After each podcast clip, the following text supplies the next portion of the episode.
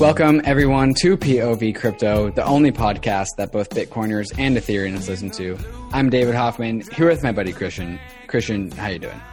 Doing good, man. Drinking a cold Corona, enjoying a nice uh, Wednesday. I thought it was a Saturday during Corona. It's a Tuesday during lockdown.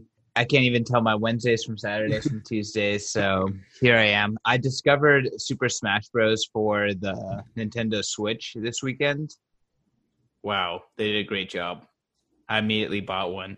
As soon as I discovered it, I was like, yeah. I have to have this. Yeah. Yeah. So uh, I, I am that. I am one long plane ride away from getting a Switch. But since it's COVID times, uh, it looks like I'm going to be sitting on my hands. yeah, dude, they have no Switches at Target or anything like that. Really? Maybe they have yeah. no Oculuses either. All the good stuff just yeah. completely picked over. Supply mm-hmm. chains are fucked. Yeah, and especially especially because everyone's been making money in their particular assets that they own. Like a Switch isn't all that expensive anymore. Assets are up. Well, I guess actually no. Actually no, that's not true. In in the legacy markets, assets are moving up. In the crypto markets, they're flat. Um, but yeah, so we are on the cusp, and, and so yeah, so like I I feel like there's this this looming bear market, right? Like it's in the rear view mirror, but you can still see it. Like it's still there, right? Like we haven't killed it. Like there's still the threat of like sub 10k BTC. There's still the threat of like sub $300 ether, right? And like for, for I feel like those are the bullish lines for all assets, right? And like we're still basically just like riding on that line. Yeah, I would agree with that. Like I feel scared when I say the, the bull market is here because I feel like right. it's it's just one one uh, stock market dump away from not being true. yeah, no, that's that's totally right. That's totally right. So like we're we're riding Bitcoin's riding on top of the 20 week moving average, which is like the meme moving average for Bitcoin, right? Like if Bitcoin's above the 20 week moving average, then it's a bull market, and if it's below the 20 week moving average, then it's a bear market, right? And like we're sitting right on it and it's been acting as resistance, which means we're in a bull market. But like like just like you said, we're like we're sitting right right on top of it, and we are like uh, we're just another resurgence of COVID away from a bear market, right? So Bitcoin Tina says that he thinks stocks dumping is good for Bitcoin because that means that regulators are going to get off their ass and and pump more money into the system, or at least try to make it mm. seem like they're doing that. Mm-hmm. Um, and and that would pump Bitcoin and other assets even further up. You mean what, like what's your take like, on that? He's looking for more money printing. Is that what's is that what is that what he's saying? Yeah, he he thinks that money printing needs to happen for stocks to keep going up and for assets to keep going up, and that the Fed will ensure that and the and regulators will ensure that that happens. Yeah, some of the takes I've been hearing are is that like we are in like the second or maybe the third inning of like money printing, right? Like money printing is going to continue, right? And and uh, like the the state is positioned to where like it there kind of needs to be a third wave of COVID, third wave for the United States, second wave for the rest of the world. Um, but uh, like the state is positioned to, to like really need that third wave in order to like be legitimate and justify all the things that they're doing, and then also so we can print a bunch more money. Yeah, I don't even know how to feel about that. I really don't want more waves. I want it to end. I want it to end. I do want it to end. I went to a brewery the other day where like they kind of had a nice system where like you know they would show you to your table to like give you the instructions like okay like this is what you do now like you put your cups here like you you wear the mask while you do this uh, you know, here's this little card that you put, and and when you're up up from your table, you do this. Like people are figuring it out. Like people are making the system, right? Like people are figuring out what it's like to to be a business in COVID times. That being said, plenty of restaurants not open. Yeah, I mean, the entire world has turned into an airport in the DMV. So, congratulations. what do you mean by that? You know, you walk into a bar and they walk you to your seat and they tell you where you can put your cups and mm. where you can take your mask on and you know where to take your shoes off and it's just Wow, that's an interesting take. That's an interesting. Obviously, like obviously the the breweries don't want to do that, right? Like that's not their choice. They just need to do that to be open, right? That's like the requirements Yeah, that have been like compliance. bestowed on them. Yeah, compliance. Capital C compliance. Super fun stuff. You know what's more fun? All the me. shit that's happening in crypto. Wh- which shit, shit specifically? I mean, everything on happening on Ethereum is fun. Uh, all the progress in terms of institutionalization of Bitcoin has been fun. Like, Let, us start funny, there is because I have a hot take on that. Crypto is like is is doing well. crypto is a, a huge fucking bubble and it's and it's been very that has been very true as of the last week where do you want to start? With the uniswap token airdrop or are you with the microstrategy buying a bunch of bitcoin? Because i have a hot take on the microstrategy buying All right, bitcoin. let's talk about microtake first or MicroStrategy first. okay so here's my hot take right? Mm-hmm. Everyone is like super excited that microstrategy is putting bitcoin on their balance sheets because it wants to flee from cash right? But like i think it's worth noting that like this isn't a board of directors that voted to put bitcoin on their balance sheet. This is one guy who controls the whole company who just like makes to put make decisions right? Like he's kind of a loose cannon. He's smart. Not saying not saying he's dumb. Maybe maybe he's a little bit impulsive. That's kind of my like kind of gut feeling. But it's just this one guy who has the controlling stick to this company and he just decided to buy a bunch of bitcoin and the only difference about this guy is that he owns this company and it's his company's assets rather than his assets but it's still basically his assets it's not like a board of directors of like 12 people all voted in favor of like taking their dollars and putting it into bitcoin it's just one guy who is working with his own balance sheets of his own company. Like that's not that special. Not in comparison to like the narrative of like companies are putting Bitcoin on their balance sheet. No, it's it's just one guy. Well, I mean, I don't think that. I think that yes, you're right that this is a small to medium sized public company. It's not an Apple. It's not a Google, and that Michael does have a majority ownership of the shares, but he still has a board. And in all of his podcasts, he did. Did you listen to his podcast with Pomp or Stephan or any of that? I listened to the Pomp one for the first half, and then also with um, NLW. Okay, yeah. Well, I mean, he talks about like sending con like you know uh, Bitcoin educational content to his board members and having conversations with them and having making a strategic business decision. That could be the narrative that he's just trying to spin. Um, but so I think that it is fair to say that hey, it is a smaller company and one man obviously controls it. But I Mhm. think what is also fair to say is like, why did he choose Bitcoin? sure. He chose Bitcoin because there was literally no other option. hmm Yeah, I, and You know? like we, we know that buybacks or nothing. Right. And and we know that this is a bottom up revolution, right? And so like it should be like something like this first before it turns into like, you know, a medium cap company where like multiple people had to vote on it before it gets to like a large cap company where like, you know, et cetera. Right. So like it, this is bottom up revolution and like he's at he but he's at the bottom, right?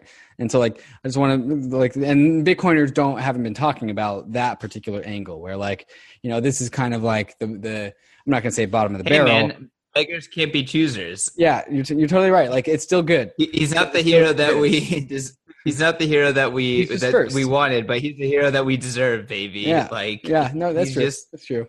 he's just a man making it happen. But the problem that MicroStrategy had was that they had a massive cash balance. They Mhm. wanted to be extremely conservative with that value, and they didn't want to lose it. And Right. they didn't have much. They really didn't have many options. Like Right. there's no account they could buy. There's no bond. Like they felt like every bond was overvalued. They didn't Mhm. want to start like they didn't want to become a hedge fund and start he- speculating on uh on stocks Right. you know so we're seeing a lot of companies with a lot of cash what do they do? Cash buy, or stock buybacks. Right. and that was one of the things that microstrategy did. They did a combo of stock buybacks and buying bitcoin. Mhm. um their stock did pump so maybe that was part of it was their, they were buying their own stock so they're buying it back. But i think this is bullish man. Baby No, steps in the right direction. It's super bullish. and the fact and the fact that he could do it without moving the price um, and buy a significant portion, like that's, That that's also bullish. Very few- that we know of. I mean, he he's reported that his average price was about eleven thousand, uh, and that he was buying over. I think he was buying over the course of like eight days. At, at least the first round of buying. Mm-hmm. Mm-hmm. Yeah, it is kind of funny know. that like there was the first round of buying, and then he was like, "Fuck it, we're going more. Like we're doubling down." Yeah, well, I mean, I guess what he said is they did a round of buying, then they did a round of stock buybacks, and then they had extra cash, and they wanted to allocate all of it, so they just bought more Oh. Bitcoin. But I mean, again, I think I'm not I'm not a MicroStrategy expert. I Mhm. I think it's just like Bitcoiners are celebrating because they moved from no public companies having it on their balance sheet, Right. only startups and you know other you know crypto projects, and now one. And according to Jeff Booth, who is you know a macro commentator commentator that's entered into the crypto and Bitcoin space, uh, he is a you know Silicon Valley investor, Canadian guy, and uh, he's he's been saying that several boards that he sits on are having the exact same conversation.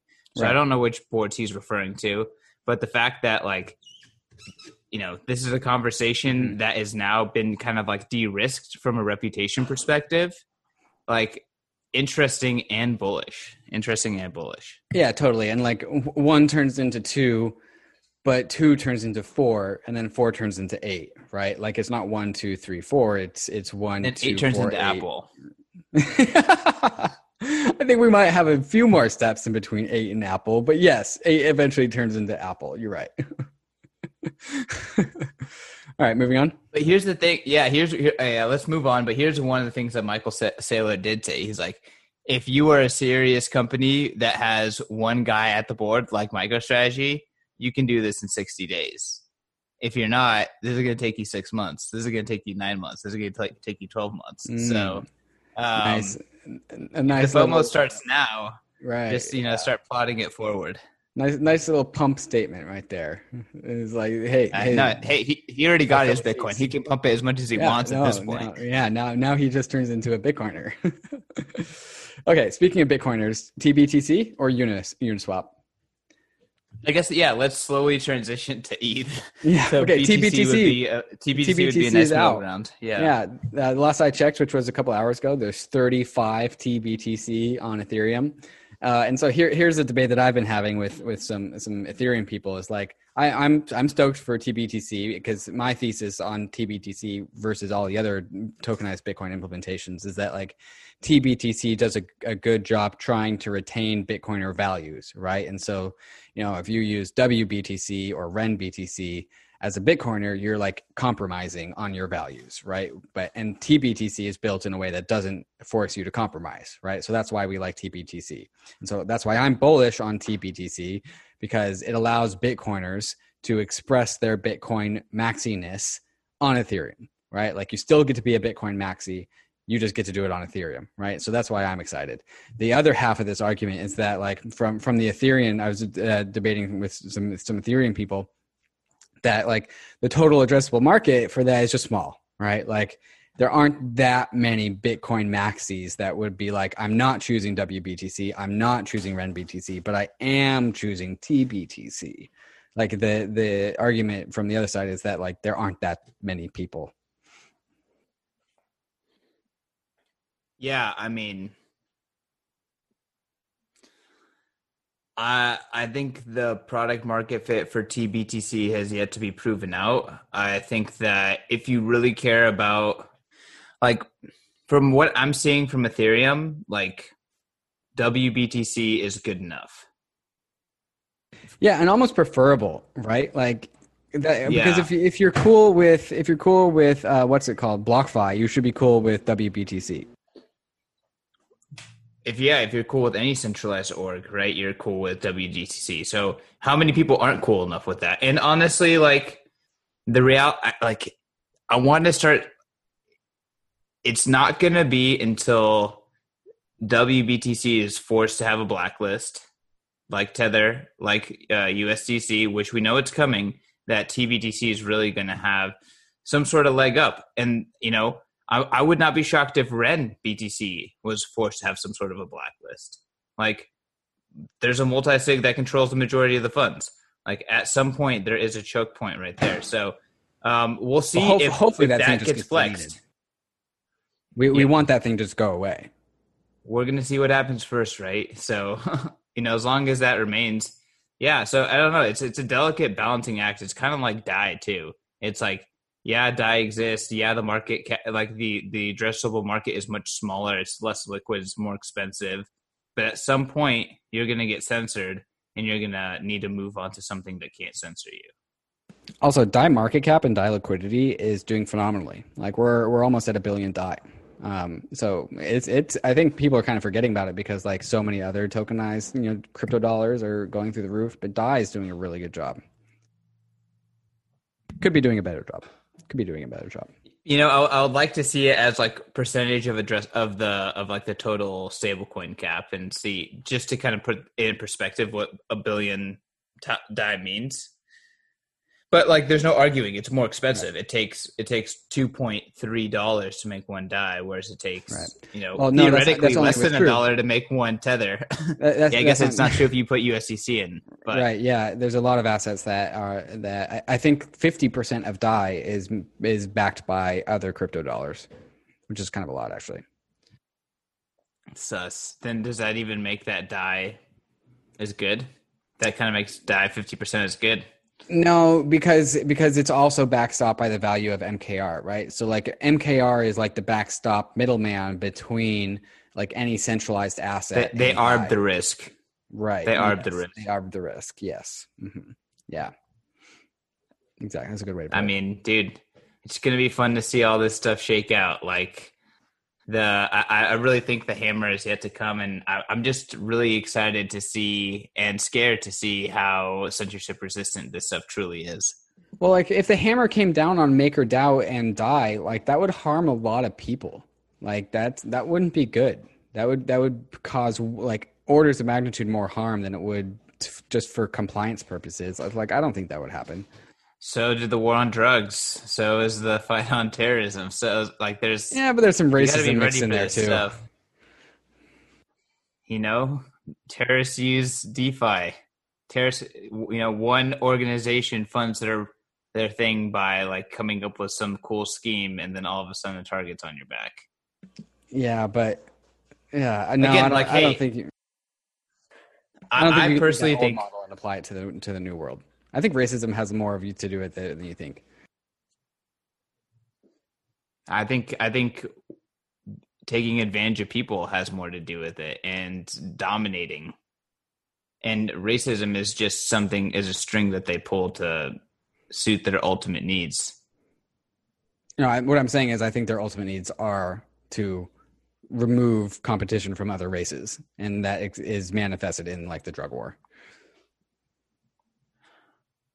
I would say okay. Well, let, us let's not get down this this okay. hole. So actually, I want to I want to tra- transition to Uniswap because okay, I want you to kind of explain. Like, I can understand there's a lot of reasons why this token, comparatively to other tokens, is super bullish. Like, it's mm-hmm. attached to Uniswap. Mm-hmm. It seems as the liquid, liquidity mining can drive a lot of liquidity to something, especially in the short term. But my question is, is like, Uniswap was this darling of like a thing that is full robot on the spectrum of like human to robot. Right. And now maybe the majority of liquidity is not. Yes. Like yeah.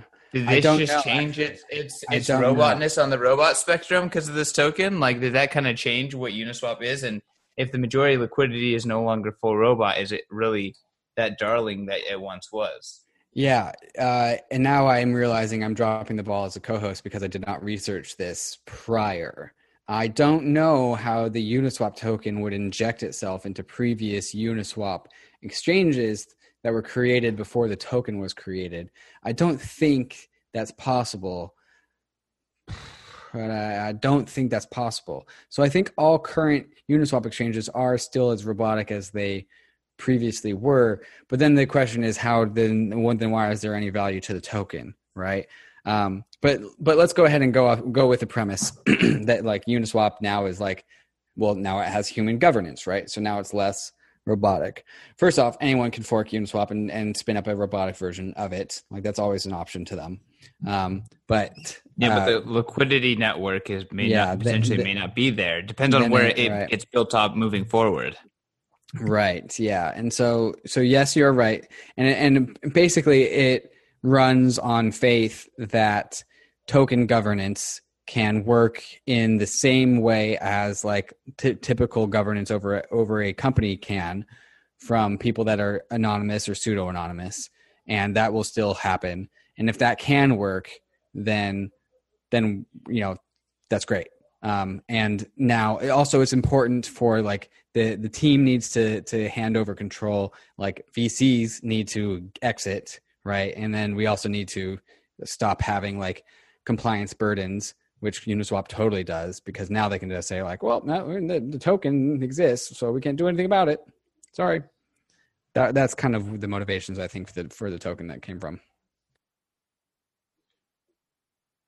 Yeah i mean if I guess so, I guess I want your. I, I listened to your Bankless episode on Uniswap and the Uni token, and I mean, you guys had mostly positive things to say. Like, I, I want to get like your very honest opinion. Like, I I obviously think like Uniswap, like a lot of people thought that Uniswap worked really well. It was one of a kind. It had a different approach. It's kind of strange to me that they decided to kind of go with the flow on this. Like, I mean, mm-hmm. there are obvious liquidity mining benefits but are those long term benefits? Like it seemed like it didn't even need that. Other people were liquidity mining and feeding into them as it was. Like I'm just kind of curious. Like does this token compromise like that one thing? And curious what your thoughts are on like how it was all done and if you thought that mm-hmm. everything was well was done well. Well, so I, lines. I think the token distribution was done basically as well as it could have been. Like I could have a few qualms that I could bring up, but basically like A to A plus like token distribution. Pretty fair. Yeah, super fair. In yeah, the grand scheme uh-huh. of things, super In fair. grand scheme of things, yes. Um, turns out we've been mining Uniswap all along, right? Like, like even you, Christian, I think you got your airdrop. I thought I was mining more, but I was a little disappointed by how little I mined. yeah. yeah, so that would that would be my one qualm, right? Like if you traded on Uniswap once, you got the same amount as somebody who traded on Uniswap like a thousand times. Um, but like you know, small small change. Um, in the grand scheme of things.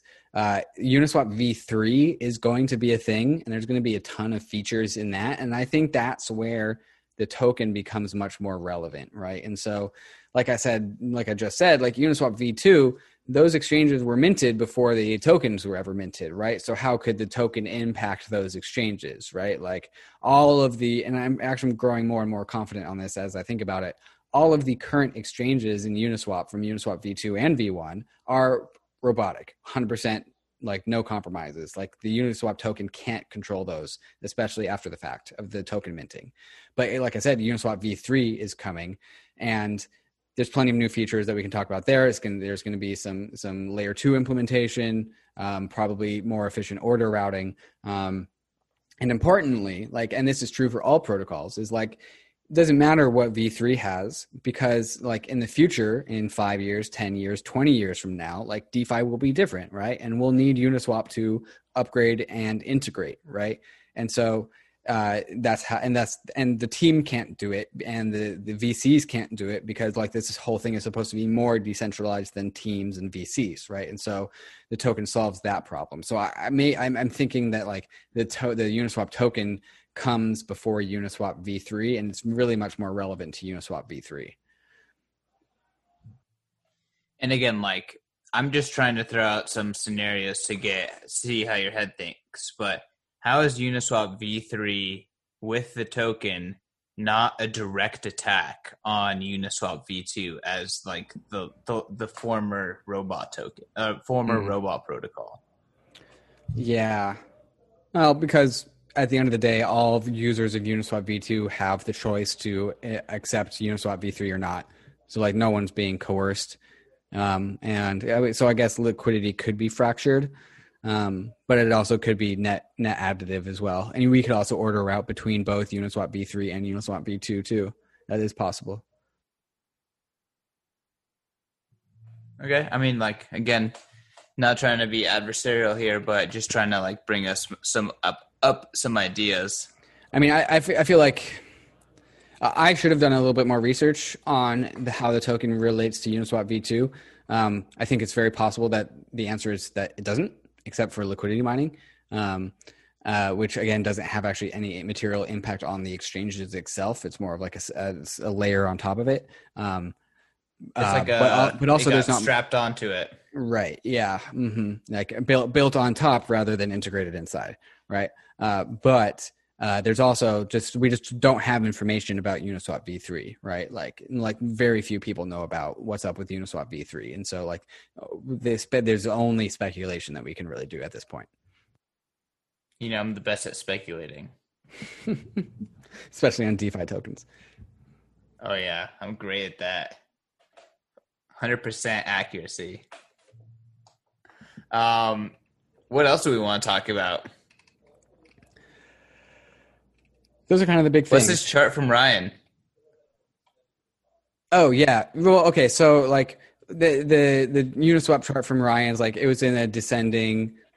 It was going down on a, in a line, right, and then it kind of started to stop going down in that line, and now it's kind of holding flat on that line, and that's in relationship to Ether, which is bouncing off of its own line, which is relating to Bitcoin, which is bouncing off the 20 week moving average, right? And also and also YFI, is also as a like a uh, indicator for the rest of DeFi is also doing something similar, right? And so like everything seems to have found support.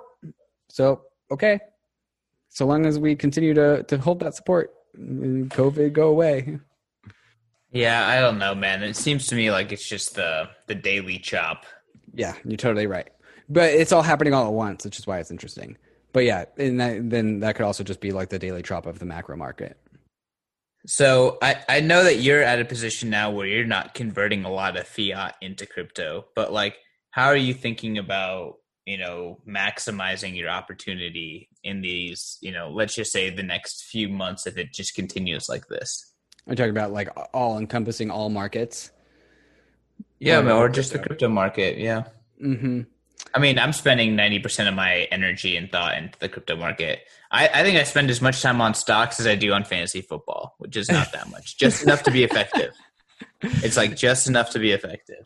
Yeah, I don't know, man. I'm kind of positioned in exactly the way like I want to be. Um, and so I don't really see myself making too many moves, right? Like now that the Uniswap token exists and I have my my bag of that because, you know, thanks thanks david for being a very disorganized chaotic individual and, and using a bunch of different wallets. Uh, let's just say i had more than two wallets that i had traded uniswap with. Um, and and so like got got that and got my YFI and got my ether and like i got a little bit of uh, landed a little bit of nsnx and like i don't really know what else there's there's nothing else that really that really kind of fits the bill. Uh, so i'm i'm pretty content to be uh, positioned. And like with the with the income i'm making i i like you said i'd rather like get a new paint job on my super old 1970s car right? Like i'd rather i'd rather like kind of do stuff in my life right? Um you know like if, if i kept on buying crypto it kind of wouldn't really be a material impact on it. Nice. Yeah i mean like trading I guess my point there is like it seems as though you're you're positioning yourself where you've acquired quality assets, that yes. at least what you would consider to be quality assets. Yes. Although you're definitely missing the best quality asset. But we'll see. Well, that's just a personal preference. My, my portfolio uh, balance in said asset seems to continue to go up. So, in portfolio denominated terms, I keep getting more of that best quality asset. So, yeah, so I'm not going to tell you what to do. Yeah, I'm going to keep on doing the same strategy that was been doing that. Yep. Um, but yeah, so I mean, part of your strategy isn't necessarily trading, which no. I, I just like want to like you you can do this stuff without trading. Period.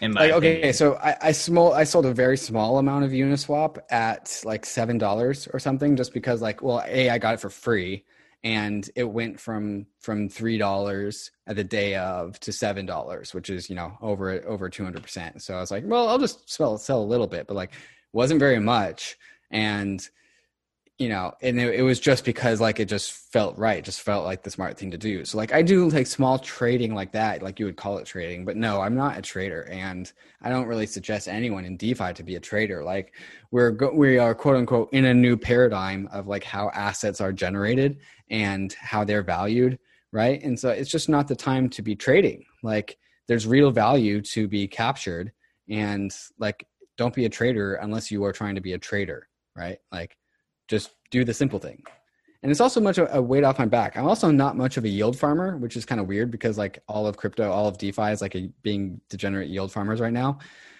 You know, it it's just so much easier to just not bother with it, right? Like there's other ways to to access like outsized returns, right? Like you don't have to be a yield farmer. They're simple with simple things. Buying and holding early. Buying and holding early, and then taking a very responsible amount of leverage. Yeah, well, you, you already do a little bit more than I do. I'm like one x long all the time, pretty much. Even even gotta, in my gotta, my shit. You got to express a little bit more bullishness than one x long. Like one point two x long is great. One x long in a point that in a in a place that I can't even touch it. So. Mm, yeah, uh, uh, yeah. You're. I mean, you're you're guaranteed to not lose at that point. Sure.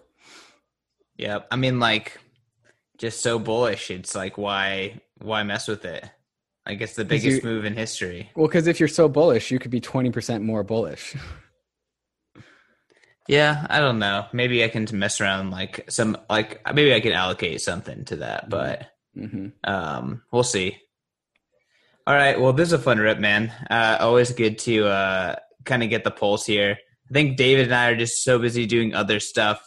Uh, I feel like this is kind of going to become like more of like a noted style podcast where mm-hmm. uh, David and I just kind of come together, talk about stuff. Sometimes we have guests. Uh, not going to force it too much, keep it casual, but keep it consistent as well. So uh, have no fear. I do want to show a future podcast though with the the Ledgercast boys. They have a very trading focused podcast, so they're they're traders first and foremost, so trader maximalists.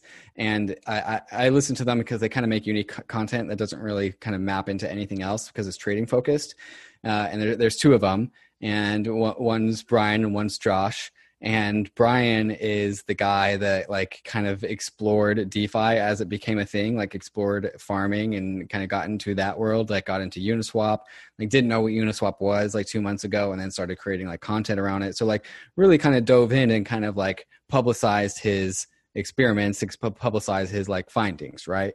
And meanwhile, Josh is on the other side of things, like saying like, "Oh, well, that's a Ponzi, and that's a Ponzi too, and that's a Ponzi, and they're all Ponzi's, right?" And so, it, the, and so as I've been listening to them, it's like, wow, this is just me and Christian, but like trader versions of them, right? Of us, right? And so, uh, we're gonna have a podcast with us four and kind of talk about that because it's very interesting to see how like there's a lot of David and Christian in them as and but in trading form, right? And uh, they come into yeah, like yeah. this the same kind of conversations that we frequently uh, end up in, and I kind of want to just talk about that with them. I think that was pretty interesting.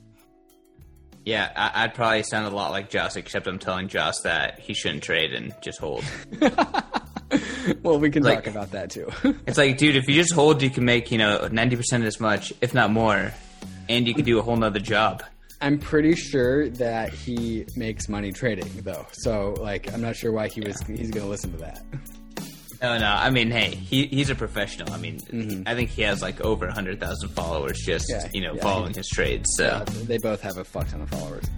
I feel like, you know, you earn that. Yeah, for sure. But unless you're willing to earn it, just hodl. Yep. Agreed. And make sure to give us five star reviews. Peace.